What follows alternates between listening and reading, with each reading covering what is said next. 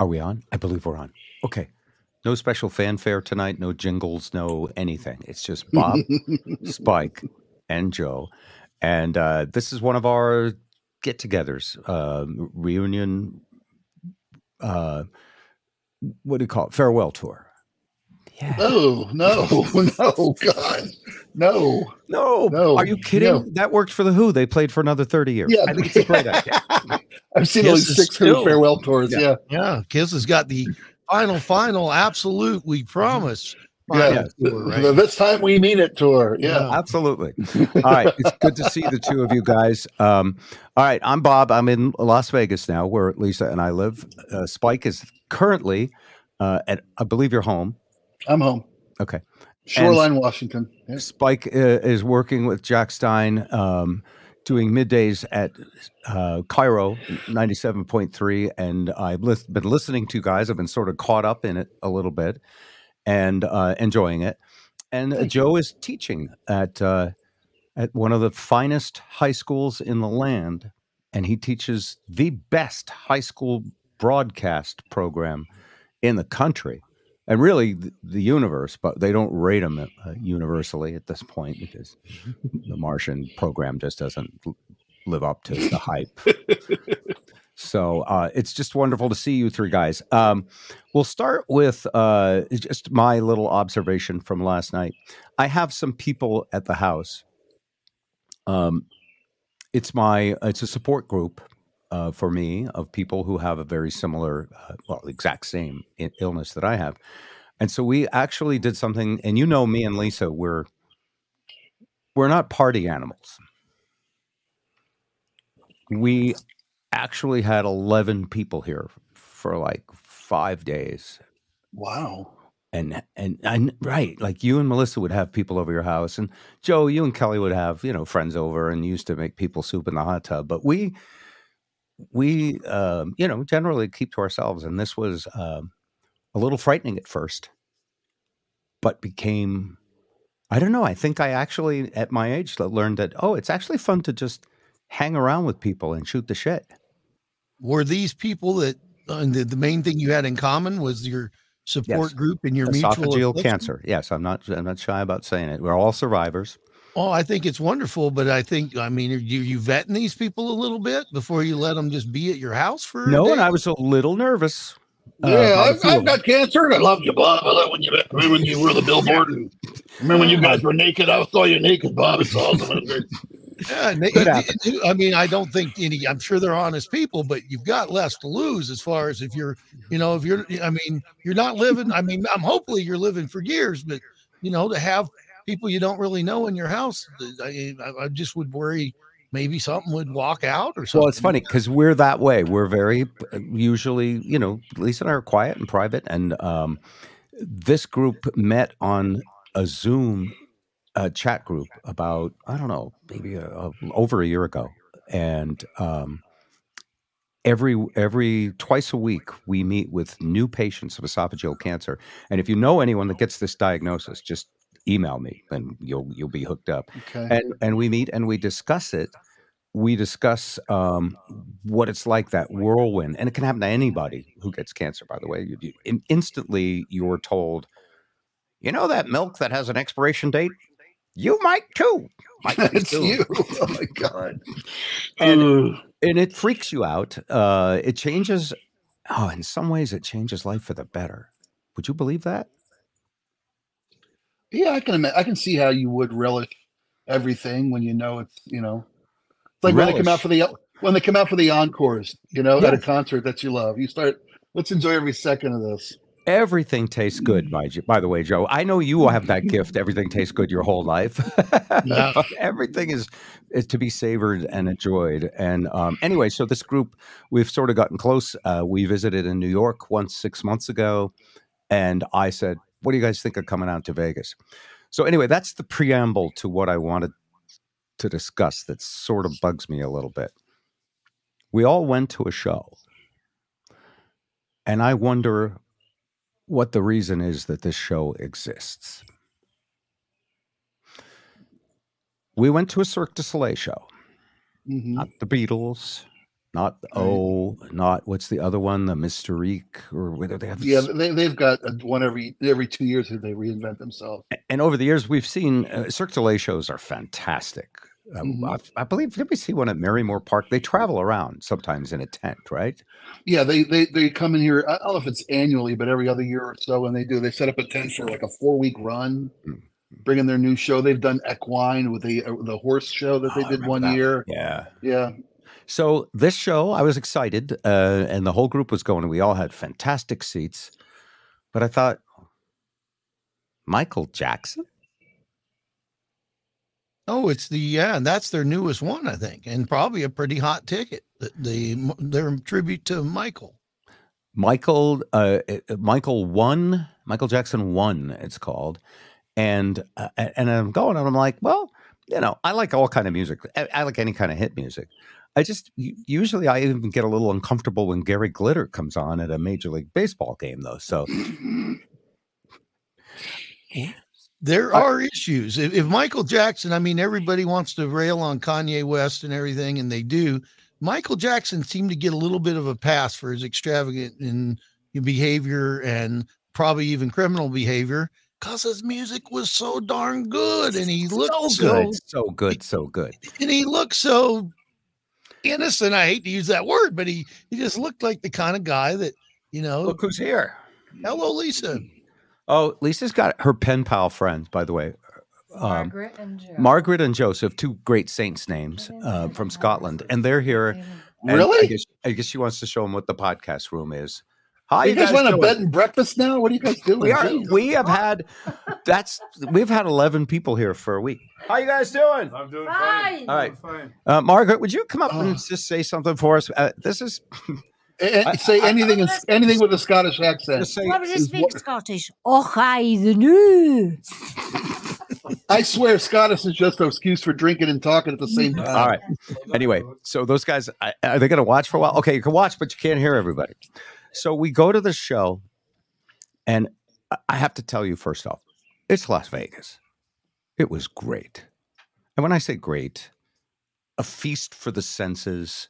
Surround sound, I don't know how many channels of surround sound they have, but I felt like there was I felt like there was speakers surrounding my head and they had thoroughly stripped down and remixed and redone the Michael Jackson music with those big powerful sample bass beats and huge orchestra hits that make some music for those of us that still have some hearing left sound so incredible uh, these days. So, and then of course, what Cirque du Soleil is is, is, is it's a circus. So all these performers are on trapezes and uh, jumping, and uh, you know they always have the the extremely fit lady in very tight garments who climbs yeah. up a rope a hundred feet above the stage and you and you sit there and you look at it and you go there is no net.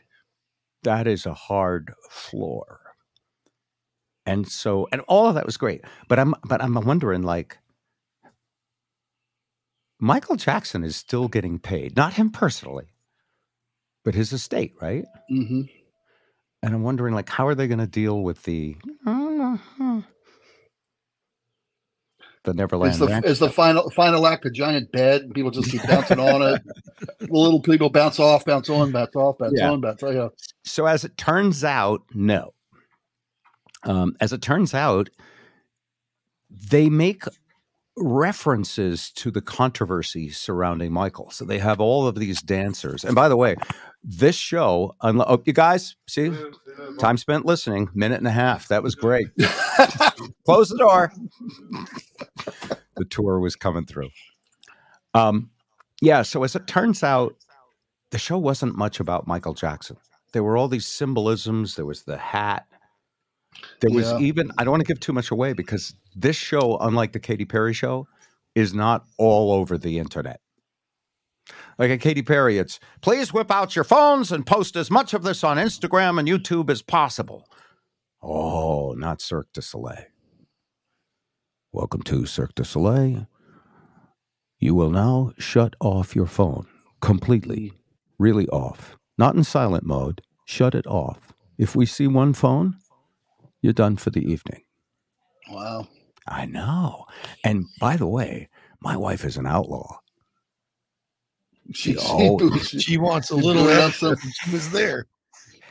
and she even she you know so anyway so the show it's really just a dancing singing circus song with the most incredible renditions of michael jackson's music and the only oh. nods to the controversy were just messages of love and forgiveness and understanding and these wacky paparazzi dancers that they had that that looked evil like the paparazzi it was sort of like the people who hunted down lady di paparazzi. Yeah.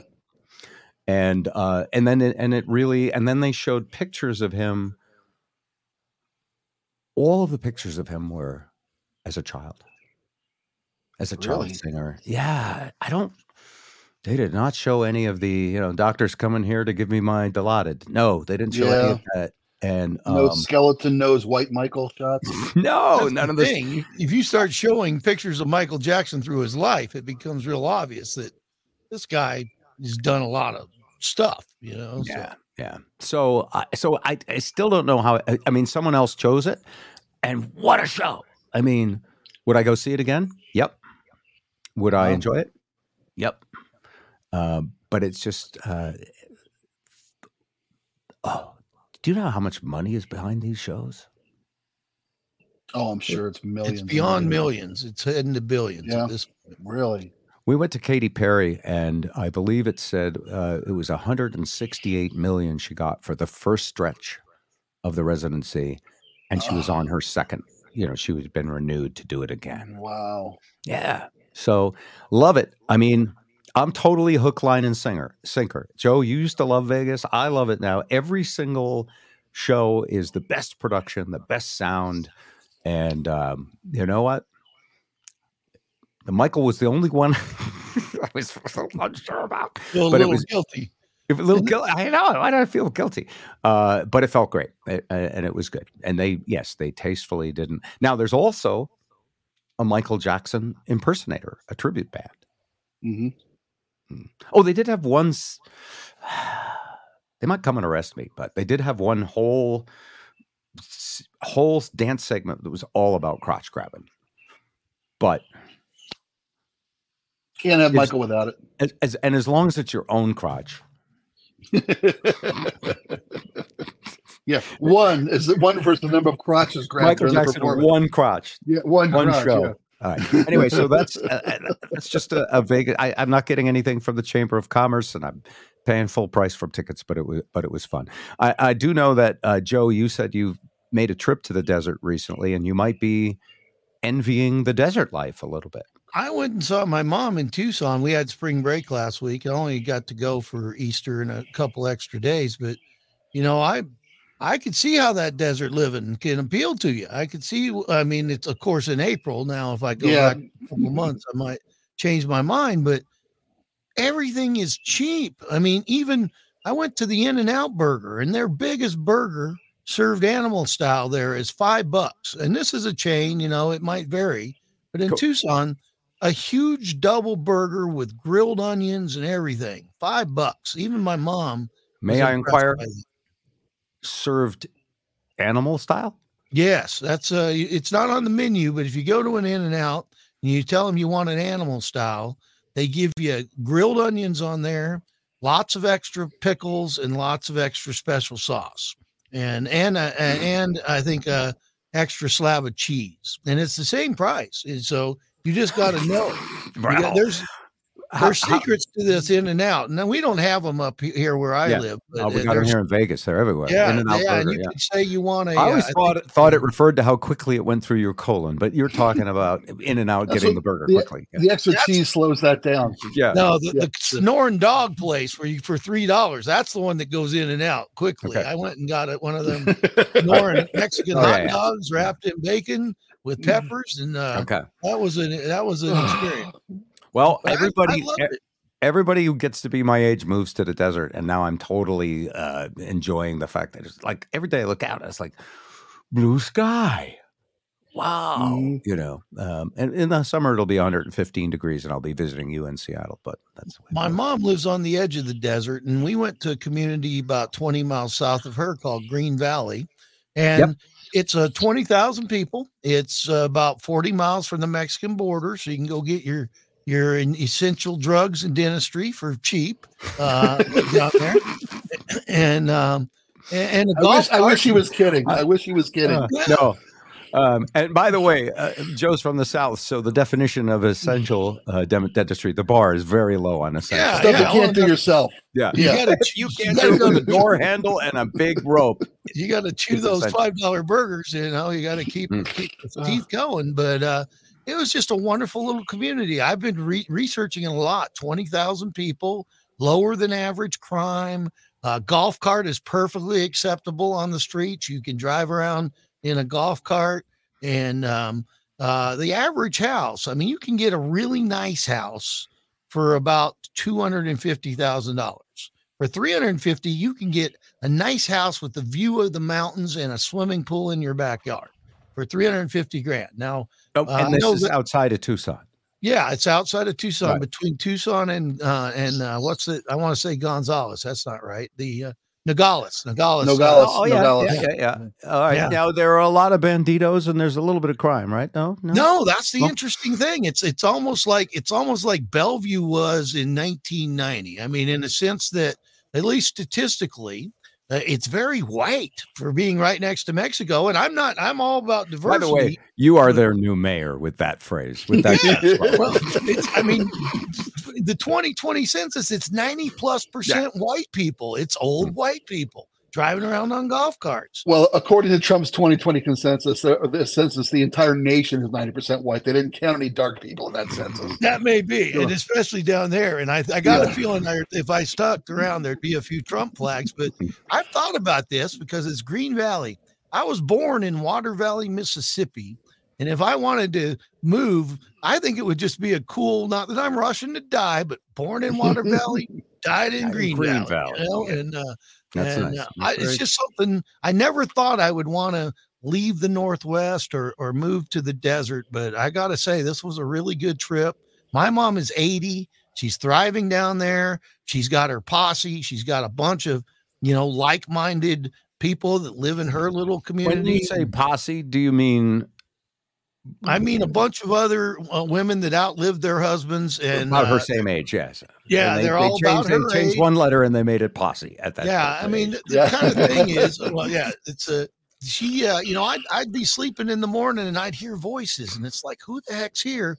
Every morning, somebody's coming over for coffee, and they're Mm, mm. you know they're just very social uh, people. And my mom says it's great because she's not going to die and be left like rotting for a week. I mean, they're they're checking on each other all the time, and it's a little gated community. Again, as the mayor of Green Valley, Joe Yeah, says you're you're, not going to die job." and be left rotting for a week. Not here. Well, get Nobody, number of citizens eaten by their cat, zero. yeah, day, She's day and a half maximum. she's in i think copper canyon or something like that Sure, it's another sure. little community but it's Yeah. it's it, i just i really liked it I, I i've always thought arizona to be kind of the alabama of the west but i really came back with a, a much better uh feeling for it um There goes your this time. mayorship. and, and if i didn't have a, a dream job and i didn't have you know my daughter living in bellingham and stuff heck i'd just about pack up Yeah. right now I You're set, you're great. set for now. I mean, this is it's a good thing to have in your back pocket, though. Yeah, yeah. I think if I ever, you know, wanted to cash out, or eh, I'd love to be able to do both, do the snowbird thing, but you know, it's uh, two two houses, a lot to worry about. So Great to uh, hear, uh, Joe. And uh, you know, one of these days, come back to Vegas. I can't wait. And Yeah. I've, I've actually, I was looking. It is dirt cheap. If anybody wants to go to Vegas, um, and maybe Bobby seems to be pretty easy on who he'll take these days. I'll take it anybody. Yeah. lodging, but, but I was looking, I could get for right after school is out, I could come down for four days, round trip airfare, staying at the Flamingo on the strip for under $200 a person if I book two. That's round trip air and three nights hotel.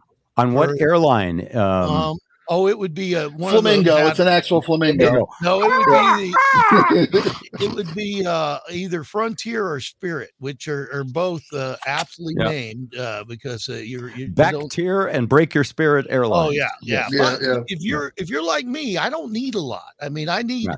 I can take a computer bag and I can roll up a few pair of shorts and a few shirts stuff them in there, put them underneath with at least feet. one spare underwear. Oh yeah, and underwear okay. and uh, and some sandals, and, and, then you don't have. And to then pay. do you wash them in the sink at the hotel? I've done. Oh no, I just bring enough to get me by for three or four days. Oh, I okay, mean, okay. underwear doesn't take. But you do much. carry on. Uh, so, uh, so I did do Spirit. Lisa and I, uh, you know, we're retired on a fixed income now. These are not the gravy days anymore.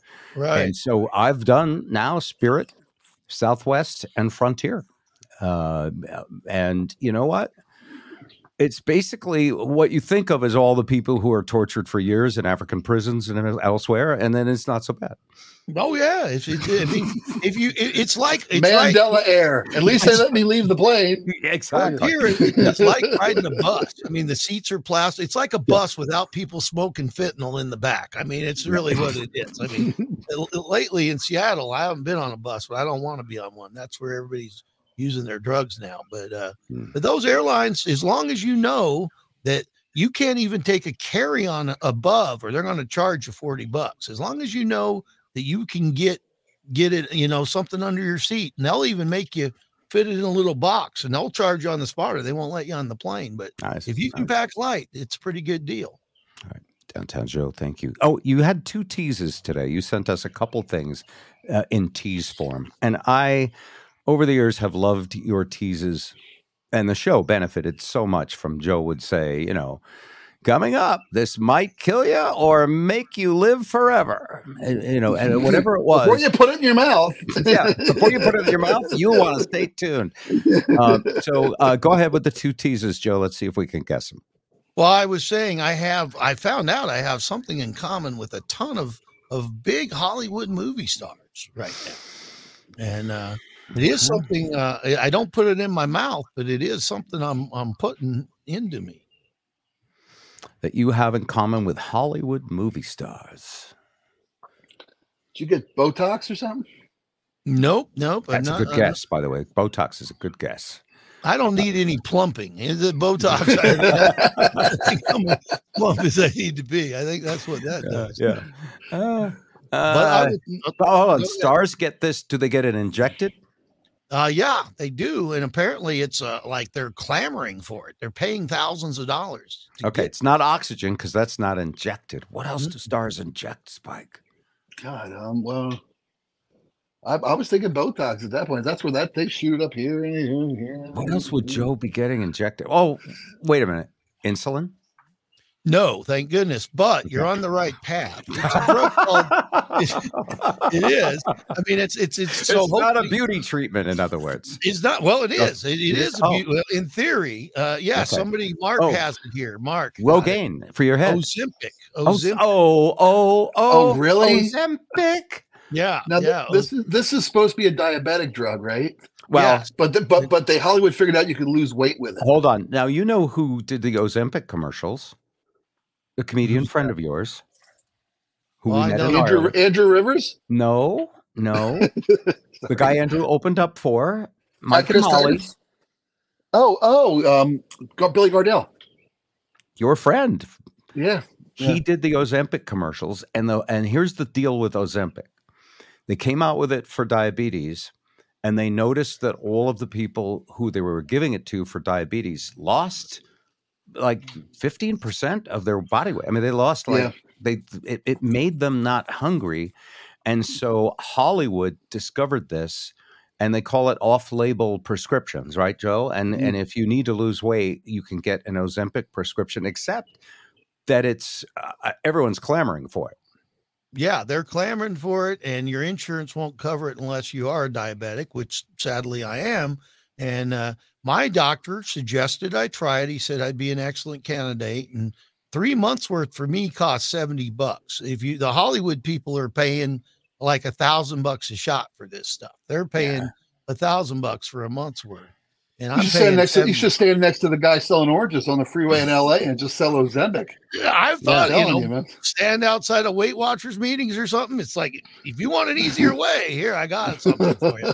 But I'm not convinced because I've been on it for a little over a month now, and I I have a high tolerance uh, to drugs and to anything Hmm. because it's supposed to make you not want to eat, and it's supposed to you know make you lose weight. But I think eating's been such a big part of my experience for so long that even even this drug, although I am eating a little bit less, and I I am noticing. But you haven't lost ten percent or fifteen percent. Not yet, but I have not gained. That's for sure. And You've I not have gained it. And how long have you been trying to fight it? Like not that hard. That's why I I was when they, once they gave me that, it was like, oh, that's cool. Okay, well, let's carry on with you know watching just baseball. carry on with what we've been doing. Yes, and and that's why I have to uh uh have to also put the exercise part in and and, and eating properly. But I am excited because I can tell. Now, Mark Rosenthal points out, and I have read this uh, editorialized, that it's keeping diabetics who actually need it from getting it. These Hollywood stars who are essentially buying up the supply, right? But yeah, Yeah. but they're losing weight too because they actually lose a foot, and that weighs about seven pounds. So the diabetics are losing weight too. So Well, and that's and, and I'm getting it legitimately. I'm not scamming anybody because even Yeah, I yeah, gotta no. admit, my not it's not a bit of funny here, but my feet tingle a little now and then. And Okay. they Yeah. gave me the old test. I mean, it's like I gotta I gotta nip this thing in the bud a little bit. And uh At I'm our getting- age, the bud is long left the barn. yeah. well, I know it's, it's like I mean, but Gotta I, I nip it out by the root, Joe. That's what we got to do at this stage. I've I turned gotta, nip it, I gotta nip it by the nose would be more accurate. Yeah. well, you you guys know me better than anybody, and I think Yeah. my my weight is pretty well documented. And I've turned it around a couple times in the past, and it's Hmm. usually been when I've had good incentives, like if somebody was paying me to, uh, you know, if I was uh, working, we were doing commercials or something, and I'm more excited than I have been a long time about this, just because it does. It's not like uh, I, I would imagine a speed or something where it makes. I mean, I wish it made me a little less hungry, but it Right. does make me. I don't sit down there. I only eat one Sonoran dog. I don't crave two, and usually I would eat. You know, we uh, had a thing yesterday, and they broke out some pizza, and it's like, okay, I had two little slices that So actually you- equated to one. So you notice it as an appetite suppressant. Oh yes, I'm Yeah. definitely eating less. So I Right. think once it really kicks in, I'll be Yeah. doing good. All right. Well, I'm wishing you the best on that, and and you could try a little too. I mean, it's a crazy idea, but you could try. Oh yeah, and I got. I got to try more. And uh, my my schedule and everybody's busy, so I, it's no excuse. But it's the hardest thing about Americans eating is because we're so busy. The food that we can quickly satiate ourselves with is not vegetable whole foods. It's you know it's things that are easy to heat up, make, or drive through and get. And uh, you know I think it's a time a, a, a diet It is a huge time issue. Yeah. yeah, right. it's time. right. It's quality food and all that. So I got to Let's get a sing little this. The, let's sing the theme song together. Oh oh oh oh Zem. and I'll let you know. I'll check in with you next time, and we'll see. Um, I, I don't need to give out numbers, but I've just been kind of stable this first month. But I think I'll start dropping some and uh, and exercise a little too. So. Your other tease. Oh, I was well. This one, I don't know if this is a tease or not, but my wife actually loves your podcast, Bob. I mean, she listens every week, whether I'm on it or not. And I told her that we were going to do this podcast tonight, and she said, "Well, I don't know if you, you know, take uh, uh, if you want to take some input, but I've got some for you. Uh, uh, I don't want to use the word criticism, some guidance, some, some areas of growth." Uh, she said, "There's something you're doing." that you know frankly it, it's a little off-putting when i hear So she loves it, but she has one complaint. yes it's well it's All not about We're out you of time. You know, you've used up It's, all not, your it's time. not about you, but no, it's No, complaining it's about Joe. you. She Oh. loves she loves Oh. everything about it. It's not podcast. about me. it's me Say more. was- No, go ahead. she was Uh, telling by the way, you know I love your wife. She's uh, she's just the hot wife oh yeah you've always she- had, who's uh, got a heart of gold, Yeah. and uh, probably keeps you in line somewhat. yeah well we we you know we keep each other in line i guess well Yeah, i yeah. mean we give each other a lot of leeway and she's not usually one to ever and this isn't criticism it's actually very constructive feedback Okay, and Yeah, who's this for? This is for you. for me she Okay. said because i told her i was going to do the podcast she says oh great she says but can i can i don't take this the wrong way but can i just tell you something uh, because i listen and she doesn't she may be watching now i don't know if she is or not but she she will listen to the replays when she's working, and she listens to you and, and Zip and Ed, and you know she listens to every episode. But she says, "I've heard the last two times you've been on, you've done something that makes you sound not very nice," and and uh, and so she says, and she goes, "I can go back and listen. Not you, me, not Okay. you, Bob, me." She says that she goes, "I know that." you know she goes your stories are great and and you're doing great stuff and and and the, the work you're doing is great and everybody loves you and says maybe you just hear it so often uh but you should say thank you when people are complimenting you about your work and about uh, your accomplishments and she said spike last time said some really nice things to me and that I just barreled on. Now I think it's because I had a story to tell and I didn't want to get sidetracked. Um, but she said I just said yeah, and and just moved on. Said I should be more appreciative when people praise me for anything. And she said I did the same thing to Ed Kelly a, a couple months ago when I was on that he was saying such great things about me, and it was like yeah, yeah, yeah, and then I just moved on with my Yeah. story. Uh, I, And I think I think I know what you may have because I've had it many times and I've been treated for it, and that is show host fungus of the mind. And I, I no, seriously, and, and you know I'm not only half kidding. Is that when you are, uh, as you are now, you are the leader of a classroom. You are the host. You are the teacher. You're the one they all look to, and you you do your thing, and you're so focused on it and so concentrated on it. If someone goes, "Mm, Mr. Bryant, you are so good, you know, like the kids in the classroom, uh, the uh, Pink Floyd album, you know. Shut up! You can't have any pudding if you don't eat your meat. You get kind of like, you, is it my, my dog. grumpy teacher uh, syndrome a little? Bit. I'm sure you don't do it with your kids, but but you're barreling on, you're charging, and I I used to have that. People would go, you know, actually that dog is saying it better than I could. Like, yeah, Joe, say thank you, Joe. Come on. Well, thank you, Bob. And I think what you're saying, and this is what I teach my kids, and, and Yeah. when you're the host, you're primarily talking, you're leading a story, and it is impossible, just like you can't sneeze and keep your eyes open, your body just won't do it. You can mm-hmm. try, but you can't. It's kind of impossible to talk and listen at the same time. I mean, your ears kind of shut down once your mouth starts moving.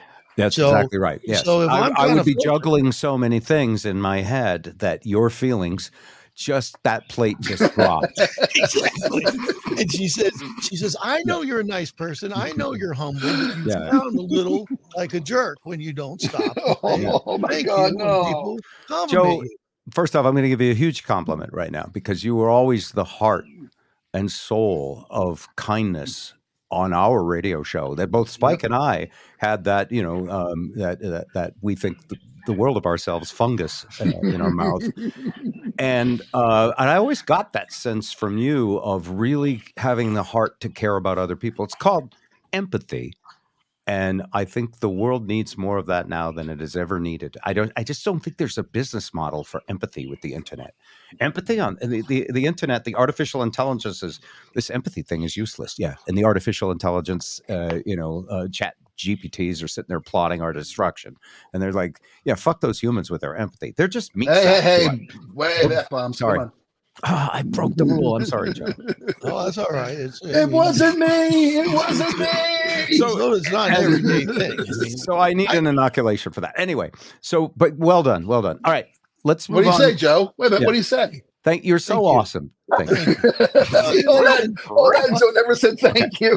well, and I know, and I know this from experience, and, and from just once you start reading your own press clippings and believing how great you are, is the minute you stop being great. So I never want that to happen. I want And you are kicking butt in your job. I mean, you Oh. are just smoking it. You are one of the most respected people, uh, bringing students uh, into.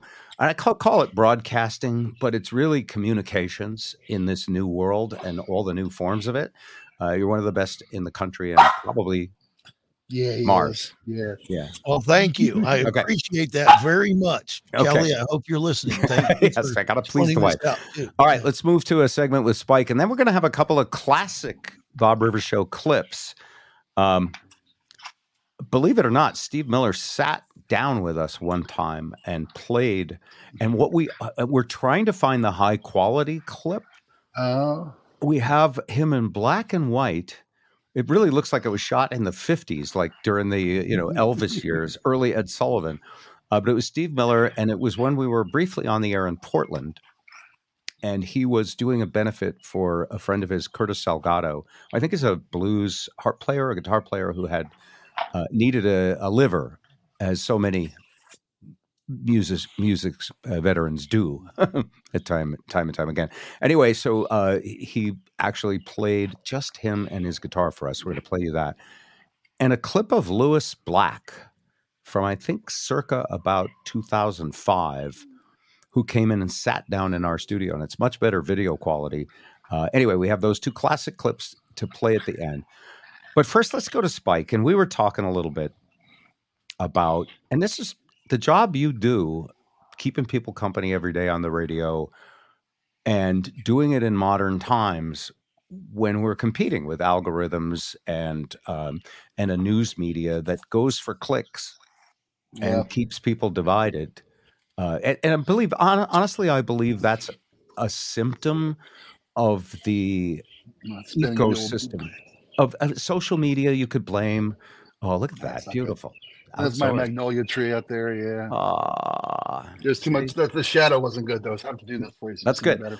Um, so anyway, you were talking about it's a little frustrating that all the news is, uh, you know, it's kind of none of it's let's have fun talking about it kind of stuff. Would that be safe to say? Yeah, we we tried desperately to find some like palate cleansers throughout the course of a three-hour show, so we don't go from like Joe said, they're smoking fentanyl in city buses and nobody seems to care, to you know, okay, Because another The only possible way to deal with that is outrage about it, right? yeah, seriously, you know, and, And, and, by we- the way, we- I used to always take the devil's advocate, and I'd be like, "No, I'm for fentanyl," but that doesn't work. well, no, he, Yeah. the, the side for them as well. If they're going to OD, we want them to do it in public, not in a dark alley where they'll die. okay. So if they're smoking, if they're smoking fentanyl next to your kid, at least we'll be able to save their life. Never So- mind that your kid gets to watch fentanyl being smoked on a bus. You know, Okay, so hold but on that's that's every day. These are Seattle city buses. Yeah, or or the light rail. Okay, You know, which I've been on. I like. I got my Yeah. Orca card. I love it. and and you know we're we're a, the kind of city that didn't want uh, didn't want toll booths. We didn't want uh, turnstiles for the public transit, so they don't check anybody's Metro card to see if they paid, and, and you can't check to see if somebody paid because they only check the black people. They don't check to see if the white people paid. So Okay. it's very These are it's inherently th- racist. Can, can I say see what I go through every day. Yeah, these are narratives, though. Each Well, all right. Here's the a, thought. That's a, that's an excellent that's an excellent point though. each individual person. You could even say each individual dirtbag, if you want, is their own individual mm-hmm. dirtbag. They shouldn't be lumped in with other dirtbags. And the same with good people. And then there's in between people. And I happen to know one of those in between people. Her name is Lisa Rivers. So the first time we got on the Orca light rail. I'm like, well, I, I'm like playing the confused senior citizen in case they still have the security footage. And we're Mhm. like, well, where do you pay? What do you do? I don't know. I'm right. just wandering around. I got my bags from SeaTac. I want to get to town. And the next Yep. thing I knew, I was in an area that said, you have to have paid to be here. And then I and then I looked at it and I went, well, I'm here. and and and, and, the and, and they want people they want people to leave to take the light rail to the stadiums for games right Right. and then and then when you know 25 30,000 people leave the stadium to catch a light rail home you're supposed to all queue up to pay your freight or everybody get on the one train that's going to be there for the next 45 minutes so they all roll past and nobody pays it's the most ridiculous system Oh, you'll ever oh, okay. see it's ridiculous anyway It's that's like that's the this- kind of yeah. crap we got to deal with on a daily basis Well, all right. you know? but, but let's let's solve it. That that see that's funny you say that because one thing Jack and I are trying to do is not just complain about stuff, Yeah. which is so easy, and that's but that's what that's what drives an audience is that sense of let's whose fault is it? Who can I blame? We're Yeah. all victims here. It's their fault. You know that's that's just doesn't solve anything. It- well, it does. It solves the need for um, algorithms to have you stay there and keep clicking and keep being angry. It solves that. If it didn't solve anything, it wouldn't actually exist. And in other words, there's a reason. Mm, There's a reason all political advertising appeals to your lizard brain, and none of it is actually warm and fuzzy. It's all about what's wrong with the other side, Oh, yeah, because yeah. appealing to your lizard brain is actually much easier to do in 30 seconds. If Oh, you yeah. want to appeal to someone's kind heart, you got to put in some real you have to build trust you have to build credibility you have to you can't just say you know the the, the, tra- the trans people are using your daughter's bathroom i mean that's like uh, that's like um you know you have to take yeah, they're coming to, for your kids. They're, coming, coming, for, your kids. kids. They're teaching they're your kids yeah. to hate America. All of that stuff. Yeah. Um, and by the way, I, I was taught to hate America. So were you? Yeah, remember? You, you, you, were taught by Crosby, Stills, Nash, and Young. I mean, that's... damn it! You stole my. he stole my joke. That was that... my joke. Sorry. no, it, no, it, it, it actually means it wasn't that good. No, fight me. That means no. two comedic geniuses think alike. Minds think yeah. alike. That's all sure. it means. Yeah. Sure, Joe. Hey, Joe. yeah. Thank you so much. You're Thank welcome. You. Thank and I was sincere. Two of the funniest guys I, was, I know. But, but say, all right, let's go with that because we were we were impassioned to want to do good and be good as you know um, what have now become known as baby boomers. I don't even know if I knew I was a baby boomer when I was yeah. 20 years old. Um, we wanted to make the world a better place. So that is the solution to everything. That's the solution to the um, the problem with the sound transit. That's the, po- the, solution to the fentanyl people on the bus. Is if instead of starting with who to blame, uh, hey, anybody want to make the world a better place? People go, no, I was really, I was really ready to light my torch and shove my fit, pitchfork in your face. And, yeah. And no, let's. How would we make the world a better place? Well, we would have to get rid of Nancy Pelosi. No, she's already gone. So now, how? Now what do we do? And um, and it's you have to start, I guess, by saying we all agree that we'd like to figure out a way to fix it. And if you start with agreeing, then all the algorithms go mm-hmm. they fall asleep and you're not clicking and you're not um, you know, like the, world looks for viral action. It's almost like we live in a world, and isn't it weird that we had the coronavirus where we want stuff to be out of control? The chaos is a yeah, it's a rallying cry. Mm-hmm. It is, yeah. Danger is a rallying cry, and then we community up, and that's how we survive. So when it comes to the orca, I have a lot of uh, ideas. They're all wacky, okay, but they're fun. Uh, so here's one: um, we know some of you want to cheat and not pay. We'd sure wish you'd feel differently about that, but we're happy you're on mass transit. Joe, you want to be your car's home? yeah. Well, yeah, I mean, there's some things you could do. I mean, if somebody hasn't paid, hand them a broom. It's like okay, just like you used to have to wash dishes if you didn't pay for your dinner sweep mm. the train, you know, that's and, sweep and the train. Call it, call it good. Or that's good. You know, uh, but specifically the thing Spike mentioned, which a sports game gets out, and there's this horde. I think um, that should be a different night, and on that night, you have to have prepaid for your return, and um, you know, I think. I mean, right now, you know those wires they bury the electric fences for dogs. Yeah, for dogs. I love where this is going. You know where this is going. And if here's your, phone, bobblehead. yeah. First off, if you try whole, to get on the train, try to get on the train with your bobblehead, your hand lights up. look, we're in a transitional. Um, we're in a transitional phase now with that whole swipe your Orca card. It's it's it's it's goofy. It's it's as dumb as a, uh, a porta potty in the backyard. But uh, of course, your phone is G- GPS attached. Your phone is you now. Right. I mean, I, I don't need credit cards. I don't need Ticketmaster tickets. I don't need anything. My phone is considered as reliably attached to me as another part of my body, which I won't mention because I already said the F word by accident once on this show. So, uh, why not simply, if your phone isn't paid, it freaks out, it shuts off your phone take away your phone. You wouldn't oh, even have to bury an electric wire. Yeah. Yeah. Yeah. How about just bill, how about just bill my phone? You can do it at the Amazon to go store at the games. Yeah, that's you what I'm. You thinking. can walk walk up and grab chips and water and never do anything, and they, they yeah. bill your they bill your well, phone. Same thing see, with the train. So if we start with how do we solve the problem, then we know there's actually a, probably a technological solution to it, and a technological solution is here. When's the last time someone remember your daughter's iPhone was stolen? Remember you had a phone yeah, stolen? Yeah. Okay. Oh, that yeah. was years ago. How 10, 15 years ago? Uh, we were at Yeah, probably 10, 15 years ago, 12 uh, years ago. When, yeah. When was the last time you, any of you, worried about your phone being stolen? I've worried about losing it. I left it, uh, yeah. you know, a couple spots, but I, I don't think about somebody lifting it from me so much. Why not? Why don't they steal it? It's a thousand dollar item some places sometimes. And especially now, because I have my, I shouldn't probably say this in the public, but I mean, a lot of people do this. It's your my Ozempic tucked in the well, back of the phone? No, no, my oh, Ozempic. Okay. It's in my fridge. But, okay. and I do have alarm now. Don't be going and getting in my Ozempic. I got a, a home alarm, but, uh, okay.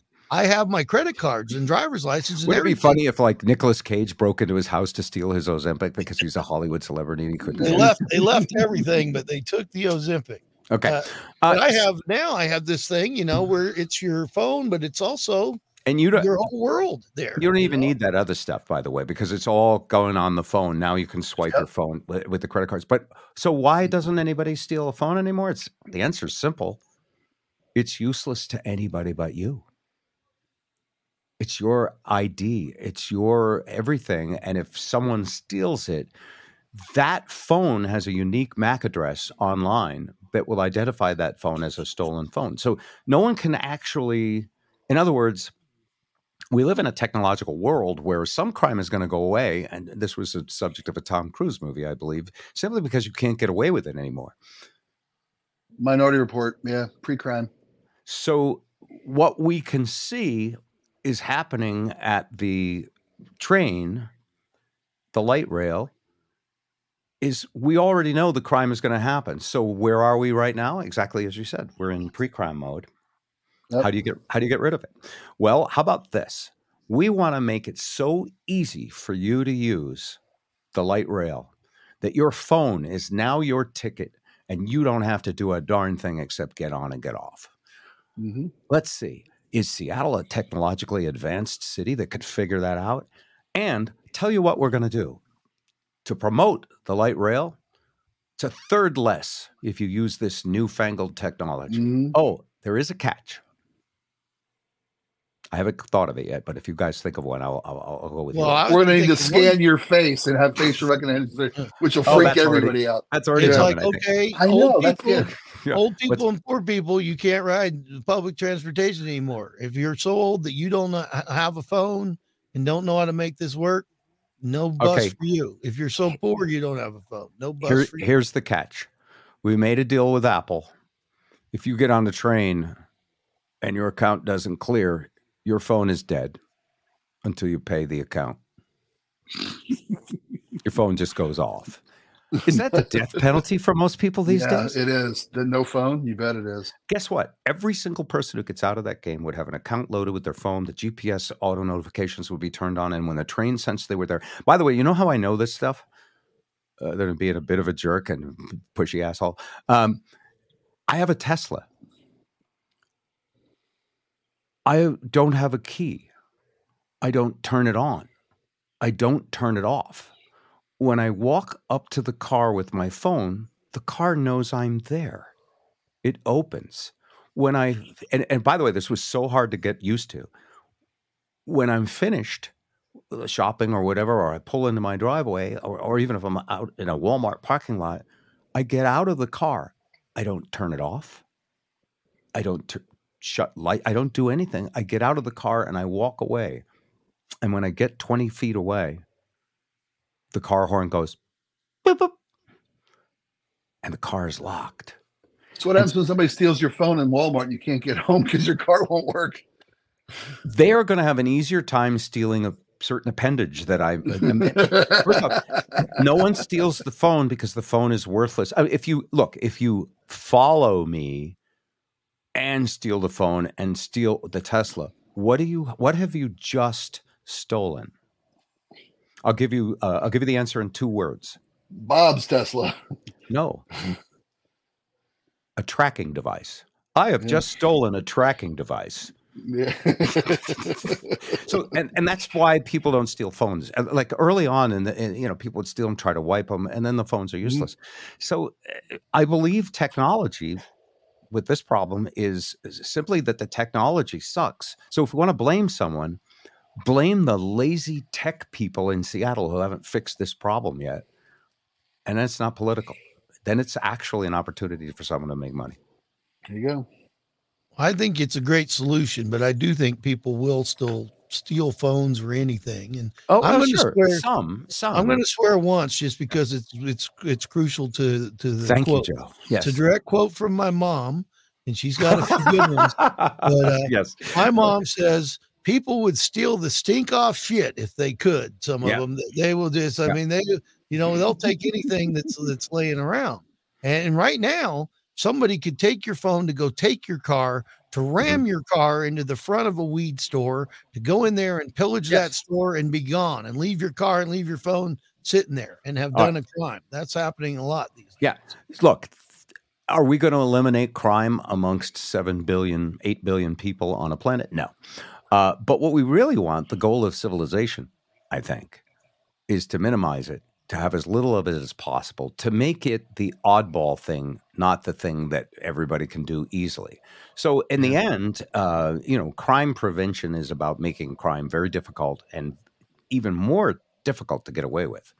And your phone is I mean, we've lost all semblance of privacy. So your phone is the ultimate tracking device. So if there's any theft happening and you make it impossible to do uh, that way, um, you know, hey.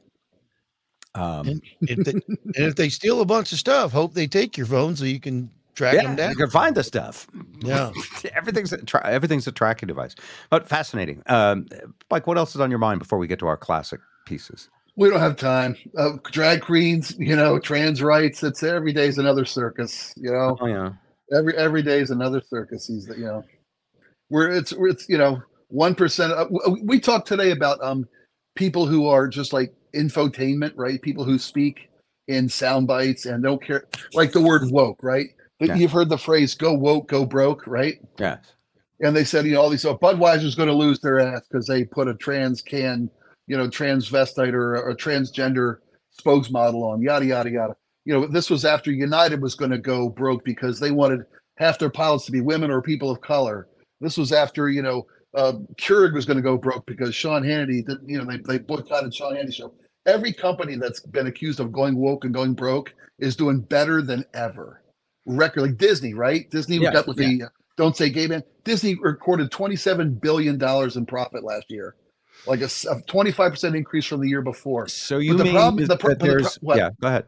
There's a difference is- between the narrative and what's actually happening. Yes, but and here's the that I'm glad you skipped to the end of the story. Okay. Nobody cares what's really happening. Hmm. All they care about is the narrative. They love saying "go woke, go broke" because everybody everybody I see is boycott Budweiser. Yes, because the same hundred The clam same dips that reason they love to. hopping it- on the it- train without paying because it's easy to get away with it. Well, be, they, they look at their social media feed, and everybody that thinks the same thing they do and watch the same videos they watch Mm. are all getting the same algorithm. Everybody burning their phones and shooting Bud Light cans with semi-automatic weapons, so- so, they think everybody agrees with them. I'm not really prepared right now, but the next time we have this discussion, I'm Mhm. going to actually go to a costume shop and I'm going to get a couple, couple of devil horns to put on me so you'll know I'm playing devil's advocate. okay, fair enough. But there always is a point, even to the side you disagree with. Yeah, somebody's got to be wrong in every argument. Well, w- it's not even wrong. Woke can be taken too far. oh, Um, absolutely. if someone absolutely. gets angry at me because I didn't know ahead of time, uh, you know, how they wanted to be talked to or pronoun or whatever, then, Yeah, um, you know, that's not fair to me either. And, and, no, it's of course not. and, and I will say this, it, it's really interesting. In some ways, we're more risque than ever. For example, the F word that I try not to say because Joe's a, a high school teacher, uh, the number one comedy in all of the world, considering one of the mo- most wholesome shows that's ever been made on Apple TV, Ted Lasso. That word is that expletive is a huge part of it. So it's it's it's a politeness issue, a- and I'm using this specifically because it's based on your empathy for the people you're with. Mhm. So my empathy for Joe means I, in his home, and this is sort of like our little, you know, clubhouse. Um, then I would respect his tastes, and that's what's missing from the discussion is how do we solve the problem? How do we solve the problem? Is well, maybe people should be nicer to each other. True that. Yeah, Couldn't hurt. and oh, I mean, I can hear the algorithms going to sleep again. Oh, yeah. Posting Well, pictures of their cat. wins. Yes, it's great, but it's not going to go viral, and it's not going to cause a war in in Egypt. You know, so uh, and it's interesting, but but I think we need more self awareness that we're being dragged into because torches and pitchforks. I mean, we're all tribal creatures. That this stuff is in our DNA. We woke up not expecting to be coddled in a crib and um, play with a mobile and eat pre-chewed food from Gerber and have a soft, easy life our whole life. We woke up expecting to have predators coming to attack us, right? Mhm. Yep. and um, and our parents, you know, standing by this cave with spears to defend against whoever the enemy is. So it's sort of built into our DNA. I think that who's the enemy, and if someone says. That's him right there. Go get him. Or he's trying to take your pitchfork away, or you know, he's trying to take your torch away. Um, then you react in a. It's a self-preservation thing, but Yeah. it's, that's it's just sort of the noise of the times right now. I, I I laugh because in some ways I'm really grateful that I don't have any responsibility. I don't have to fix anything for anybody, um, except Lisa. You know, if the TV's not working, major crisis. You're the man. You're Yeah. the man. So uh, it's interesting. Um, I guess I would. Uh, I think you're really going to like the clip we're going to play because he speaks about this, and this clip is 10, 15, Gotta be 10 years 18 old. years old. Yeah. Uh, Lewis Black is going to talk about this, and then we have Steve Miller. Which one should we play per, uh, first? The Steve Miller is really quick, and then maybe we'll do the Lewis Black afterwards. What do you think, Sure. Joe? Sounds good. Okay. This first clip, uh, is it going to be in stereo? Let's ask Dave. Dave, it's not going to be in stereo, is it? It will not be in stereo. All right. We're going to Steve Miller next week. There you go. There you go. Steve Okay. Miller's been held over. He's been held over. well, we're we're we're trying to find uh, old clips, and um, back in those days, the internet was really small, and you you know a dial up CompuServe, you know, and they would do that, and so we would make yeah, you bet. we would make all the files really small and blurry because it was video and you were watching it on your Zune. Uh, all right, so we're going to just go to Lewis Black's classic uh, Bob Rivers show, Bob Spike and Joe uh, clip, an interview with the incredible uh, comedian who came off of Broadway and popularized the rant. And he talks really a lot about what you're thinking, Spike. nice, beautiful purple jacket. Exactly. yeah, I- it's the only reason I'm wearing it. I'm wearing it to remind myself that there that there's parts of the eye that need to be stimulated. I just- I'm so Thank you. s- I'm, s- I'm just so stunned by it. Now, uh, it- you know, it's yeah. it's summer. You know, it's kind of coming on. You know, back east was it's and back east is no better because it's 90 degrees and 100 percent humidity. So uh, you know, what am I talking about? Yeah. Yeah. If I was there, I'd be whining. All right. Well, you're uh, if you were on Earth, I believe you'd be one. Yeah. you once uh, described round. Yeah. You once described yourself, uh, your humor, as being on the Titanic every single day and being the only person who knows what's about to happen. Yeah. Because you can see, you can see the the, the silliness around you. Well, I, I mean, it, it's just pretty. They make it, it's become more obvious in my lifetime. I mean, you used to have to kind of point it. Now, the fact that everybody doesn't, you know, how you pick up a paper in the morning and not look at it and just start laughing. How how I still have a job is beyond me. The paper really does the job. They do it for you. All I do is say it aloud. right. What is actually going on? Not, Yeah. maybe not the way they say it. Yeah, I mean, I'm basically I'm uh, the way the other way to describe it is is I'm somebody who wakes up every morning. I'm an optimist, and I really am, and I wake up every morning thinking it's going to be great, and by eleven o'clock I know I'm wrong. Now you uh, you are you're a very kind person. You in fact are you, you're kind of did you say you're a socialist? Like it's almost a dirty word, but you say Oh, you're no, for I- people. Yeah. Oh, yeah. I am. But what, what you know? But I say it, and then I go, "Let's not talk about it because nobody's interested." It doesn't exist anymore. So it's like being in a party that's not there. Because nobody can be that. Nobody can say that. It's almost like a four-letter word. It, well, it is. I mean, you know, they got they went from socialist to, you know, and then they put it together with liberal, and it doesn't necessarily have to go with liberal. Uh, you know, people, you know, they don't. Nobody gets it. It's other countries. There's there is actually conservative socialists who are fiscally conservative and believe in socialism. It's possible to do, but it, it- it's it's not even worth discussing. It's just irritating. You know, it's like you say, oh, you know, and, and plus a lot of the people who are socialists are people that in the course of when I was younger and they were around and they actually existed and breathed. Um, were not people you really enjoyed hanging out with. They were not really, I mean, because there's that long, you, you know, and long, long discussion. It's like being on a co-op board, socialism. and that, it really is. I So mean, a so a socialist conservative would be okay with gays marrying as long as they didn't, as long as they kept their financial affairs in order. exactly, Yeah. as long as they shared. As long as they shared and, everything. and didn't bring a big dog into their uh, unit. You know, yeah, you're right. It's like a co-op. Yeah. So no, I'm I'm. Uh, but really, I mean, I, I've always thought, you know, it's like it, it- we, we're in this swing that we go through every I don't know how many years, but there's it's this country's always about is it what's more important, the individual or the collective? Can't say that word either. I didn't mean it. I didn't mean it. The about the individual or the group. Um, and uh, now we're back to the individual is really what's important, and Right. now, that's the thing. Why can't it be a little bit of both, right? Well, that's what it it's. be- yeah. Well, that's why we have a, a government of checks and balances, but that's completely out the window now. We no, we have a, a government of bounce checks and imbalances right now. So have- it- it- I, I, I've become so politically um, not motivated, but uh, uh, obsessed in the last couple of years because I have two daughters, and I want my daughters are both poorly raised and prone to make bad decisions. I, I, and I, I'm, I'm fighting for my daughter's right to have a plan B, not by name, not co. You know, I'm not copyright infringing here. you know, and there's and and there's people who want to just tell my daughter how to live with her mistakes and look at them as a blessing, a gift from God. Who says who? Who does that? Who tells them that? Who, who tells them that? Seriously. Well, you know, people who run on, and I don't want to get too political either, but people who run on the right and say, "Hey, you know what? If if you if you don't do what I believe, you're attacking my religion."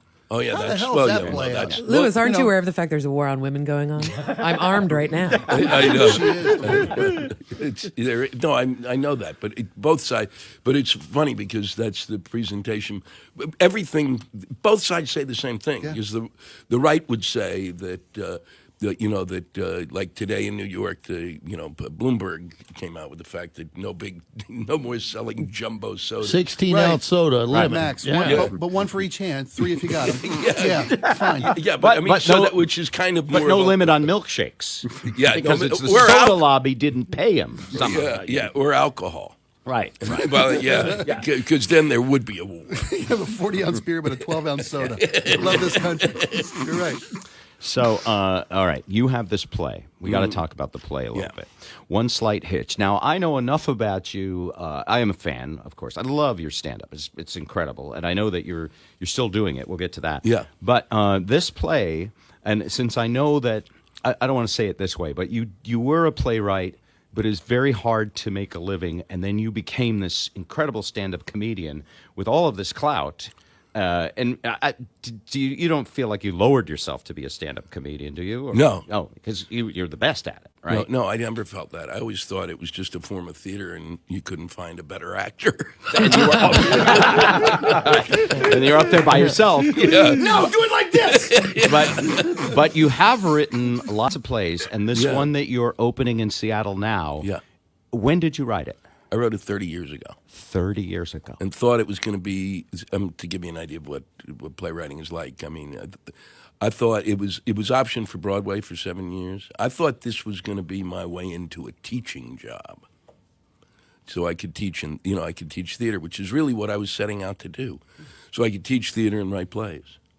Which is uh, you know and and really to me i mean because playwriting is not a way to make a living it's i mean most most of my friends who are i've got friends who continue to write plays but they all write for television or film And there are artistic uh, professions, by the way, like jazz or playwriting, where Yeah. if you can be the best in the world and you're not going to make uh, star money, like you're not going to be like Rebecca Flack, uh, Black, who has a Friday Right. a song, right? Yeah, yeah. So uh, you wrote this 30 years ago.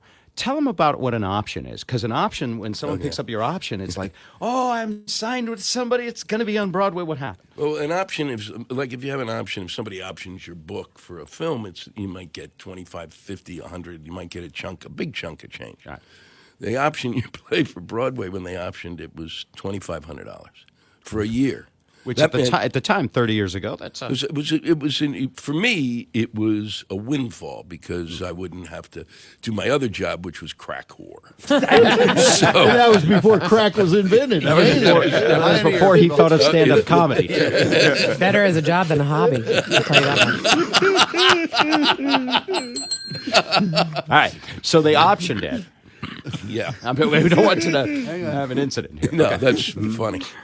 Uh, the, uh, they optioned it, and then they optioned it again, and then someone else optioned it. And it, it went around people because everybody thought it was. I mean, it was basically. They thought it was good. They thought it was a pretty good play. It was a comedy, and it was a romantic comedy, and it had at the time it was it was a unit set, which was what it needed, which is cheap to build, seven characters, cheap to do at the time, and. Uh, but it never, it, it never broke through. It never. So, in a way, it's like a farm subsidy. They're paying you not to grow your play. yes, exactly. That's weird. When you said it was optioned and then optioned and then optioned, were they all optioning it with you, or did did A option it to B and B option it to C? Oh no! You each year you would option it again. You know, You I, would, I would, okay, I would. okay. My agent would would option it to someone else, and uh, uh, you know. So they would continue to pay you not to have your dream come true. Well, you know, I mean, they were they really wanted it to come true. I mean, they would try to get it Right. done at regional theaters. But no one would pay. How come? Well, uh, I, I don't really. I think it was a part of it was is the the, the women who we. I mean, it was uh, Mary Tyler Moore read the play. Carol Burnett were, were approached with the play. Carol Burnett had done a movie called The Wedding by Robert Altman. This is such a sad, how pathetic a story is this? Carol Altman. Uh, Carol did this uh, uh, wedding movie with Robert Altman, and it was a horrible experience, and, and it didn't do well. She didn't want to be in another wedding play. Mary Tyler Moore, who was the right age at the time, didn't think she was the right age and didn't want to play a mother. And it kind of just spun through. It was. If it So there was wasn't thing- almost. I mean, it could have happened. if it wasn't one thing, it was another. It was sent to England, and all of the, the, the basically came back from England with uh, this is a sitcom, and we don't want to do a sitcom. And so wherever it was, another theater, which in Atlanta, where it was a, a big regional theater, much like ACT, said that uh, who I'd given plays to, and they'd never done. They'd done one one act of mine. And I'd sent them a whole bunch of other one acts, and they said that, uh, you know, this play was a sellout.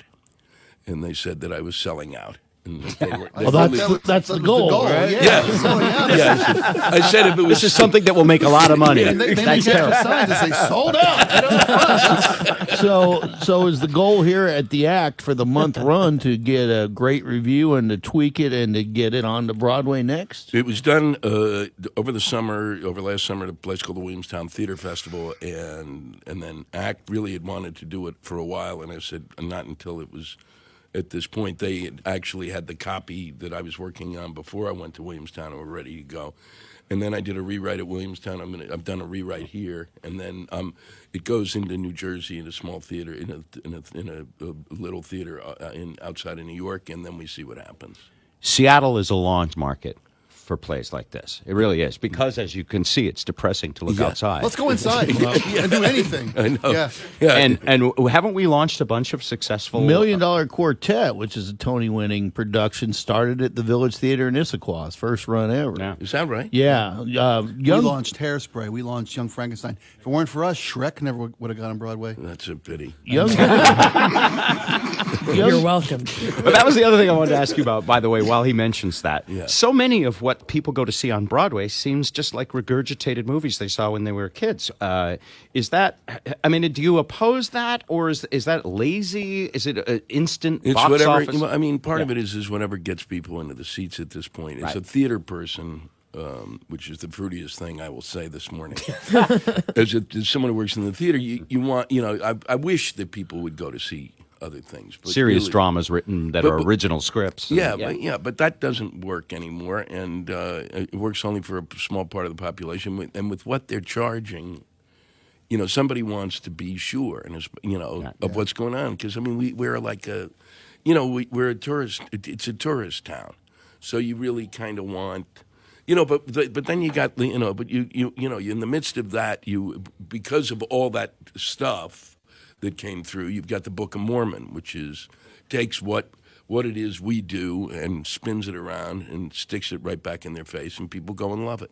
and line up and like crazy. The Book of Mormon's coming here next year, and people are already Oh yeah, they're already clamoring, Yeah, clamoring for tickets. I noticed that your stand up this year is South Dakota, North Dakota, and Montana. Are you hiding from New York? Yeah, no, I'm, time? I'm I am. I'm, I'm really looking to. Uh, I'm, I'm looking for my survivalist group. Yeah, Deadwood, It's the South oil- Dakota, the in oil field tour, man. Deadwood. It's. I'm playing Deadwood. Yeah. I'm, I'm playing Deadwood August second for those of you vacationing out there, and uh, and I have, I have 95 tickets sold in a room that sells 1,700. All right. We, it's, it's only a day and a half drive. We're on our way. Yeah, we'll bring them. Um, do you actually like Aruba?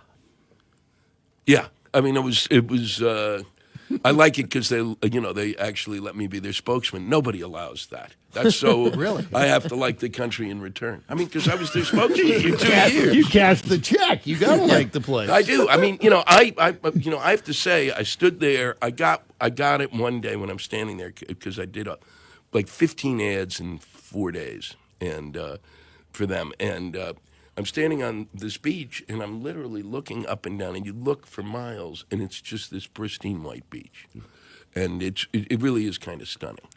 And then you- you know, um, so in that sense, you know, I said, "Wow, this is why people would come here." The problem is, is I'm not really interested in the beach because You've only been there the one time when you did the spot, right? that's right.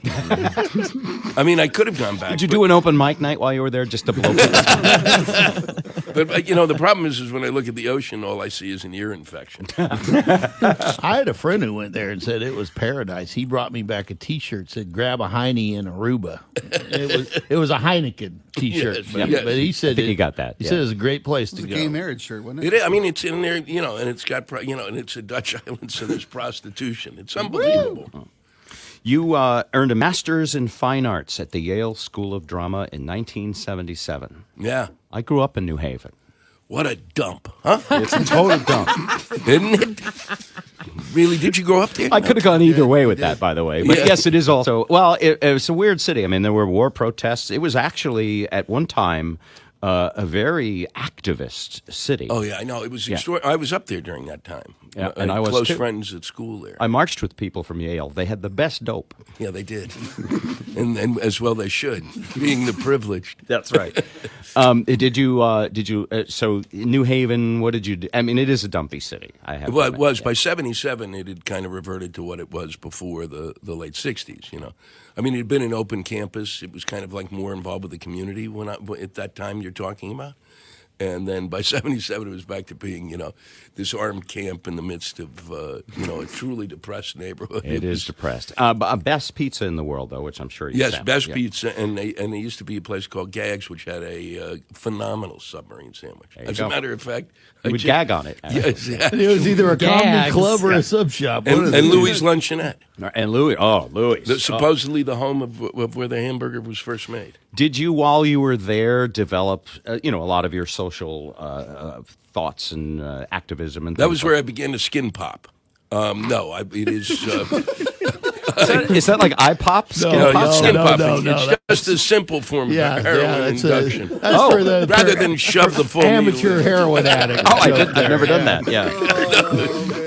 Now you know. There you go, Bob. It That's must have been something new. depressing not getting those plays sold. Yes. It was. It was. Uh, Yeah. No, we, I, I was there. I was there five years. I stayed on, and uh, um, no, and I wrote a bunch of stuff while I was there.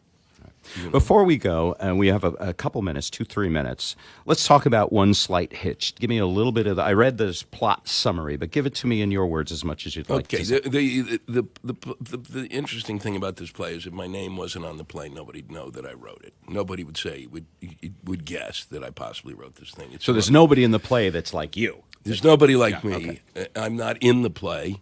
Um, I didn't write it for me. My uh, it's a it's a, basically it's a it's a farce and a and, and a romantic comedy, and it's uh, if I had to say it, it's um, it's a it's a I'm gonna this is shameless shilling and it's but it's true and if if you come to the show and I'm wrong, um, I'll I'll give you your tickets back. But if you, if you happen to be there. yeah, Yeah. exactly.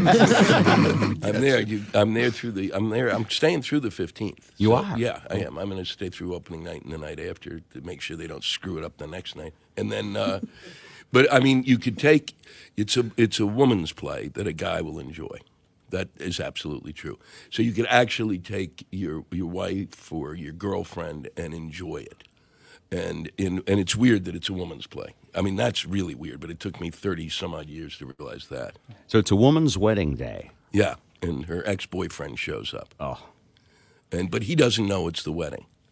Oh. So Oh. he has no idea. He's shown up totally by accident because he's kind of a the slacker and a stoner, and he just kind of stumbled there by because he was hitchhiking. so he stumbles onto this wedding day, and that's really what. And then and then it's just chaos. Sounds a little like Mamma Mia without having to put up with all the ABBA music. Is Yeah, it? yeah, it's better than. Well, I'm well, that, that's the most that's the most heinous comparison I've ever had. well, that's the only, it's the only, it's the only wedding day play I've seen lately. But Wow. I love to go to theater, and I'll, I'll uh, tell you, Theater, too, yeah. when uh, uh, Young Frankenstein started here, you know, Mel Brooks was there opening night, and I had the honor of sitting right next to him. And uh, I think he's. Uh, are you? Are you? well, I just want to say that you know I watched Mr. Brooks, and he laughed like he'd never seen this thing before, Really? even though he wrote it thirty some Yeah. years ago. And uh, you know, I think I was like his good luck charm because that thing went on to you know be big things. So Joe's asking if you have a date for opening night. Yeah, really. yeah. I'm, I'm, I'm willing. lucky. He's I'm, I'm to- lucky. He puts a You put on the right Mamma Mia dress. I, I can get you free tickets. Right.